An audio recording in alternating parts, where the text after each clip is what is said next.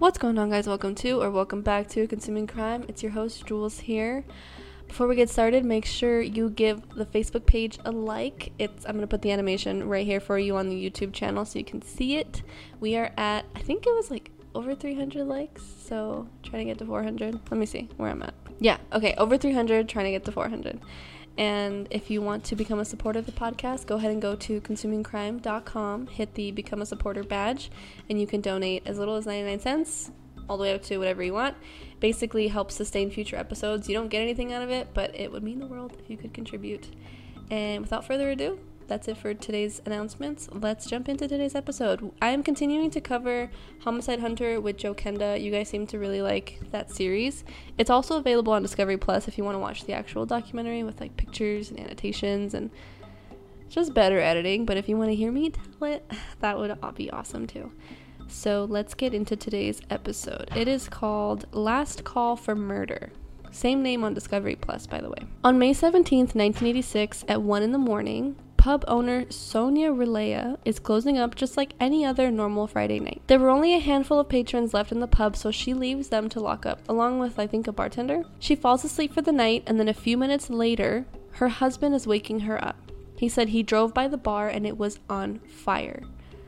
This is a very consistent trend. They go to the bar and see that everything was engulfed in flames and was completely destroyed. This was also set in Colorado Springs, Colorado, by the way. All of Lieutenant Kenda's cases are probably going to be there. One of the firefighters brought out a man. He had been shot in the head and left to die in the fire. They called police and informed them of a potential homicide. Kenda is called onto the scene. The name of the pub was the Grandview Lounge. It was still smoldering and surrounded by chaos. The press, cops, firefighters, there was a lot going on, and people were also very emotional. Lying on the sidewalk, Kenda sees three total covered corpses. They have all been shot in the head. I wonder if they would have needed to keep the bodies there for evidence or if there's different protocol when there's a fire. The fire damage was post mortem. This fire started after they had been killed. The number of shots suggests that there were multiple shooters. Was this revenge? Was this an ex husband of one of the people and they just went crazy? A terrorist raid? A gang execution? There are endless possibilities. The first person that Kenda questions is Sonia, the owner. She describes this pub as the show Cheers, which is like where everybody knows everyone, everyone has their own seats. It's a very typical neighborhood friendly bar. The victims have now been identified Deborah Green, James Rupke, and Joanne McNamara. Sonia knew these people. Deborah was her bartender who had worked there for about a month and she had two small children. Joanne was like her sister. Sonia broke down at the news of her death. And James was Joanne's new boyfriend. Sonia had been introduced to him that night. She said she knew that James was the one for Joanne because he was a complete gentleman, just her type. Kenda asked Sonia if she knew anybody that would want to hurt any of the victims. She says, No, they were all good people. No one stands out as a potential suspect for me. Detectives interrupt the interview and they find out that there was a fourth victim. This man had been shot in the head, but he survived and fled the scene. Wow. This man's name was Rob Koridik. Unfortunately, though, because of his head injury, he was not able to recall the assault, nor was he able to describe the person that did this. So, now we're back to square one. Kenda goes back to the crime scene and he needs to look at the physical evidence, at least what's there, because the fire destroyed most everything. What it didn't destroy was 15 or 20 casings on the ground from a semi automatic pistol. This person came here to kill, and he had clearly brought extra ammunition. Kenda has an idea on how everything may have unfolded.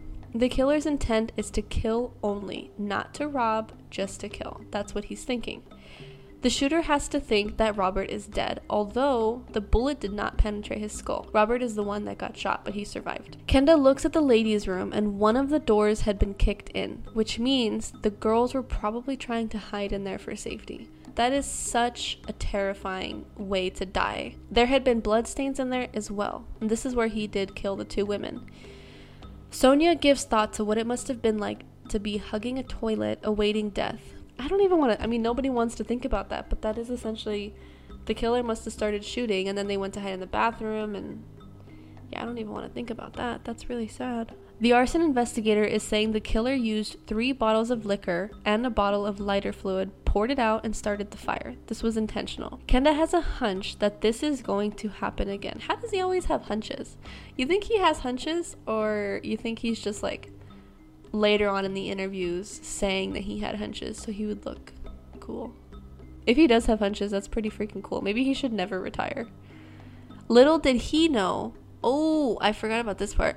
Little did he know it was already happening just around the corner. Officer Howard Black went to a nearby convenience store and he noticed he didn't go here to check out a scene though. He went here to like get something to drink or something. And he noticed one of the glass doors had been broken. There was no one around and the gas pumps were still pumping. He saw over the counter two young females with gunshot wounds dead. There is now a total of five people dead. The victims were 22 year old Sandra Howard and her teenage sister Elaine Sandeldecker. Their sister is being interviewed today, and she's accounting that they were all very close. The reason that they were all there that night is because Sandra started working the graveyard shift just a few days before this happened. Please don't work the graveyard shift at a liquor store if you can avoid it, like man or woman. Just like, please. Just let them close at 9 p.m. I don't need gas after 9 p.m. if it makes anybody feel better. Can we just stop getting gas so that they can not work graveyard anymore? This stuff happens way too much, you guys. Sandra did this so she could help support her three sons. Elaine was just visiting her big sister, so she didn't have to be alone that night for the night shift. That is so sweet. This makes me really sad. This still can't be a typical armed robbery, otherwise, he would have taken the money and left. Kenda is thinking the pub didn't have enough money, so the killer went to the store where the doors were locked. This upset the killer, so he broke it with every intent to kill and steal the money. So now he does want to rob and he does want to kill. Maybe his main thing is to kill, and his second main thing is to rob. Kenda does not think that either of the girls suffered and their deaths were instant. The father is being interviewed. Oh man, why did I write this down? This is really sad. And he is in shock to this day he just doesn't understand how two girls that just wanted the best and to provide could have such a tragic end. He said he has never cried so much in his life than he did when he lost not just one, but two daughters. They did not deserve that. They definitely did not deserve that. Detectives checked the tapes to calculate how much money he stole. He only ended up between the pub and the convenience store with $233. That's $46 per human life. Kenda remembered that the police department installed dozens of hidden security cameras across stores to catch people in robberies. These are wireless and can be found inside of registers. That is really cool. There is always a bait bill where if the bill is lifted, the camera will go off and take a picture every three seconds. Kenda realizes his chances of finding one in this store are slim. He calls one of his robber detectives, asks him about this store. He's like, Is one of the cameras in here? He said, Yes, the cameras are hidden in a hollow black box made to look like a speaker system. It had a Velcro over it, and underneath was a 35 millimeter camera. Pretty good quality. They just needed one picture. Why do I feel like he has a mask? Like, I feel like this dude was wearing a mask and we're gonna get nowhere again. The camera lights were red, which means it was recording. They needed to develop the film, so they go and they work on this. An hour later, the photos are back a lot of them weren't useful, just normal business as usual. Because these are tapes from. I don't think they can pull from this date to this date. Like the camera's like a little bit older, so they would have to go through all of it. But near the bottom of the stack, there was a shot of a man in a windbreaker. In his right hand, he was holding the same caliber weapon used in all five murders, and his face is showing. He's not wearing a mask. They can see enough of his face to where they see him they see enough of his face to where if they see him in person, they're gonna know it's their guy. The one thing that was crazy is it was just one person, it was a single shooter. Kenda calls people from the lounge, other regulars, and they show him the pictures. Nobody knows him from these pictures. They sit down with a woman named Kate, a cocktail waitress from the Grandview. She remembered him. She's like, I remember him from that night. He came in, he ordered a drink, and I had I had left this place just before everything happened. She said he actually stood out to me because he looked uncomfortable. He was very antsy. He was kind of nervous looking. And he was sitting by himself, people watching. They need to find this guy. Some detectives think he drove off and is far away now, but Kenda is thinking he's using his hunch that it would be more convenient for him to do this locally and walk home. That's quite the theory. That is quite the theory. He walked only as far as he could walk so he could be home before the first officer arrived on the scene.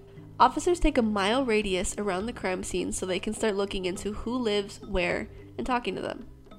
The problem with this is even with all of the officers working around the clock, it would take weeks for them to interview everyone in this radius. And by then, the killer's gonna get like a, a red flag, like, oh, they're trying they're starting to find me, I should probably leave. So that's kind of it's a good idea, but it's also it has its flaws.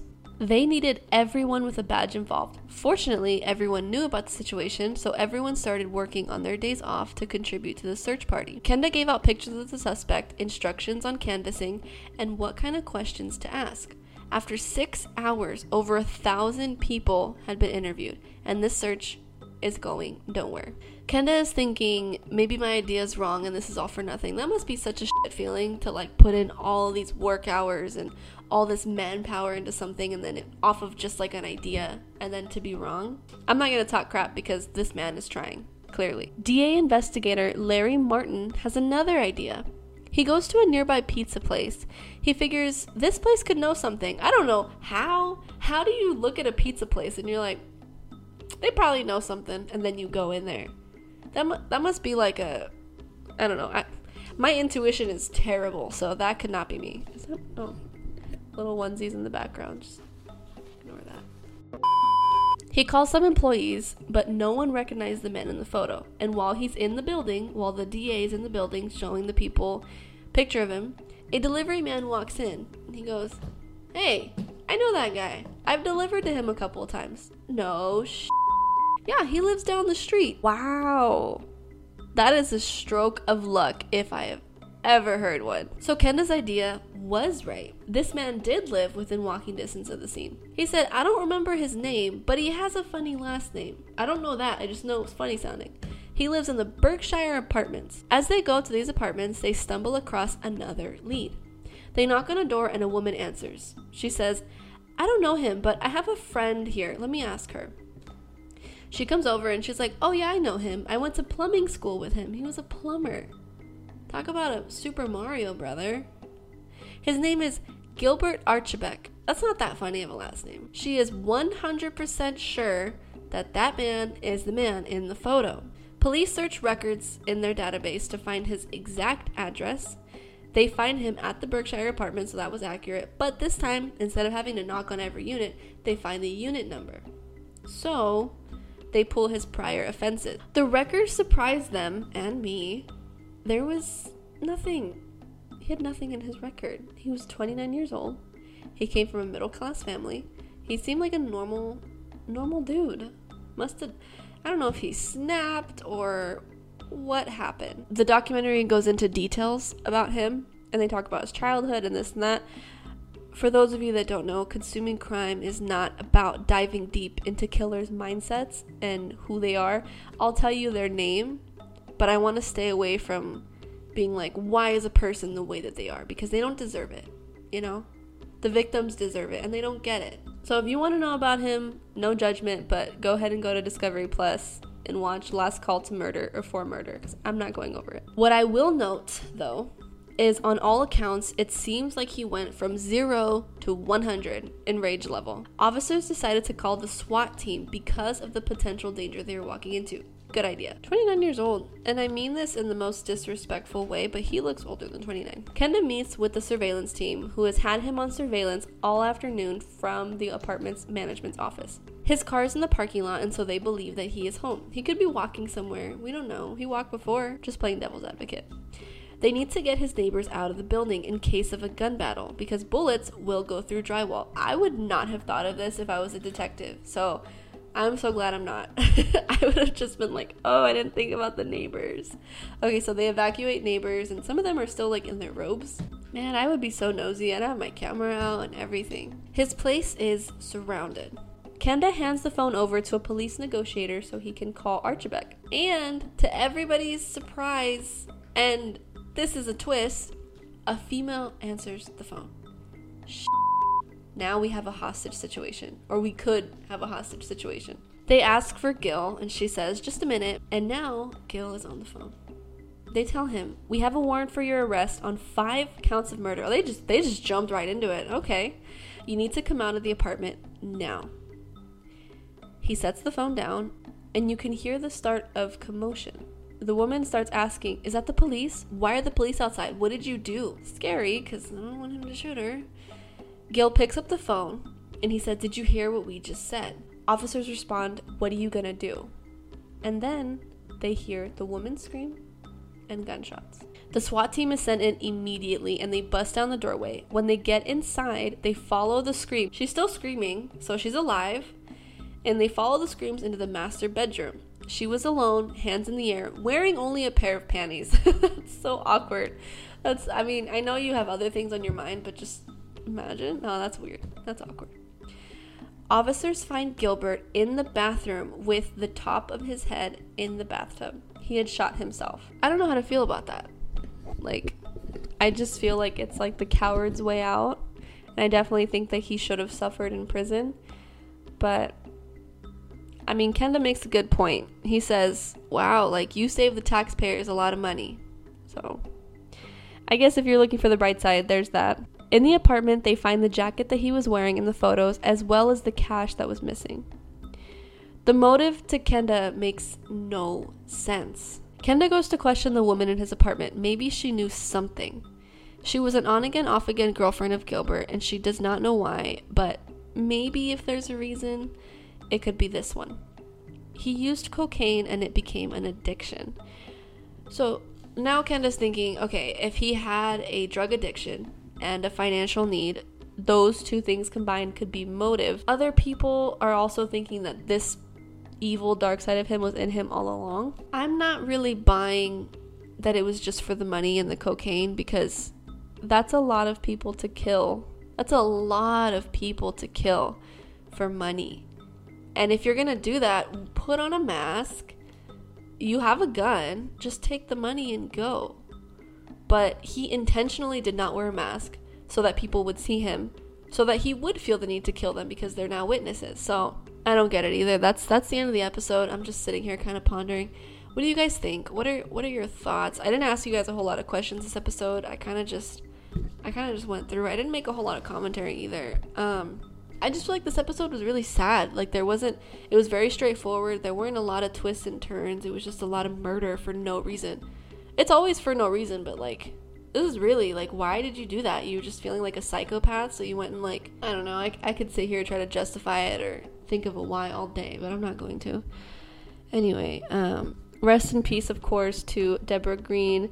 James Rupke, Joanne McNamara, Sandra Howard, and Elaine Sandeldecker. And of course, I hope all is well to Robert Kurtik, who was the man that got shot and survived. That's it for today, guys. Thank you for consuming crime with me today, and you will hear me next week.